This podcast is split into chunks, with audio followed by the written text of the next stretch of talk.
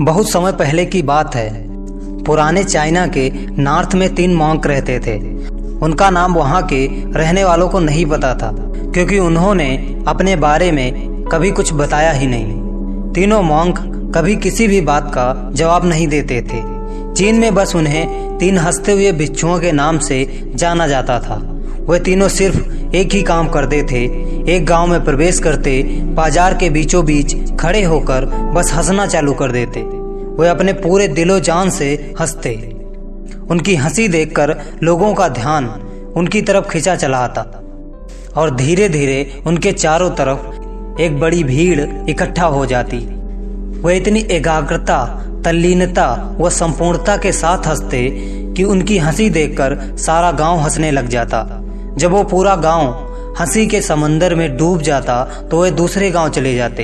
वे ना तो कुछ बोलते, ना ही कुछ उपदेश देते, और ना ही कोई शिक्षा।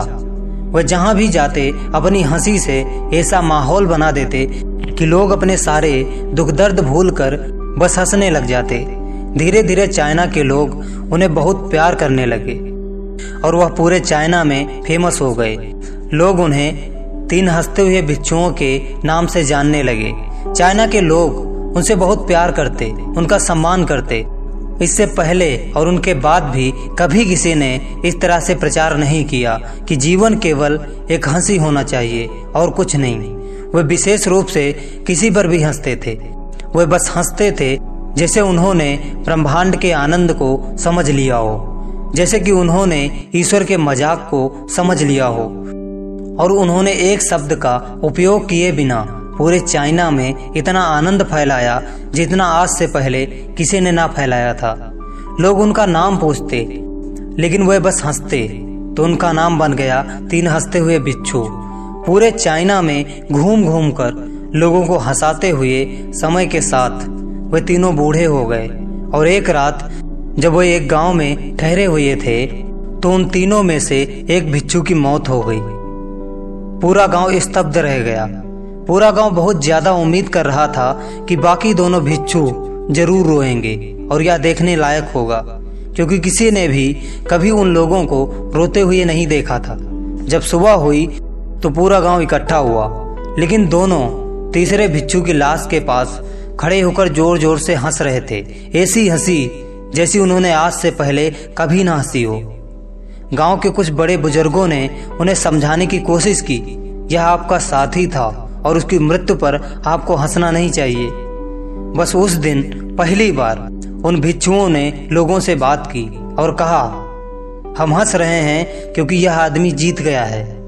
हम हमेशा सोचते थे कि पहले कौन मरेगा। लेकिन इस आदमी ने पहले मरकर हमें हरा दिया। हम अपनी हार व इसकी जीत पर हंस रहे हैं। इसके अलावा यह कई वर्षों तक हमारे साथ रहा।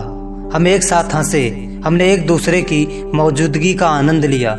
उसे अंतिम विदाई देने का, इससे बेहतरीन तरीका और क्या हो सकता है? हम केवल हंस सकते हैं। लेकिन पूरा गाँव उदास था। जब मृत भिक्षु के शरीर को अंतिम संस्कार के लिए चिता पर लिटाया गया तो सारे गाँव वालों को एहसास हुआ कि शेष दो भिक्षु मज़ाक नहीं कर रहे थे। चीन में एक प्रथा थी कि जब एक इंसान की मृत्यु हो जाती थी तो उसके पुराने कपड़े उतार कर उसे नहला धुला कर उसे नए कपड़े पहना दिए जाते थे। लेकिन मरने से पहले उस भिक्षु ने अपने साथी से अपने कपड़े ना बदलने के लिए कहा था। तीसरे भिक्षु ने कहा था, मुझे स्नान मत करवाना, क्योंकि मैं कभी अशुद्ध हुआ ही नहीं। मेरे जीवन में इतनी खुशी आई कि कोई अशुद्धता जमा ही नहीं हो सकती। मैंने कोई धूल जमा नहीं की है। हँसी हमेशा युवा और ताज़ा होती है। इसलिए मुझे नहलाकर कपड़े मत बदलना।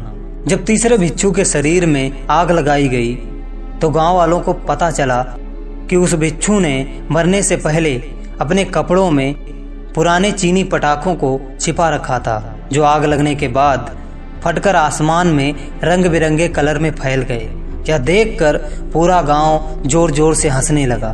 तो इस तरह वह तीसरा बिच्छू मरने के बाद भी सारे गाँव वालों को हंसा गया। और यह देखकर पाकी भिक्षु बोले, चालाक आदमी, तुम मर चुके हो, लेकिन तुमने हमें एक बार फिर हरा दिया। तुम्हारे द्वारा गाँव वालों के चेहरे पर पैदा की गई ये आखिरी हँसी थी।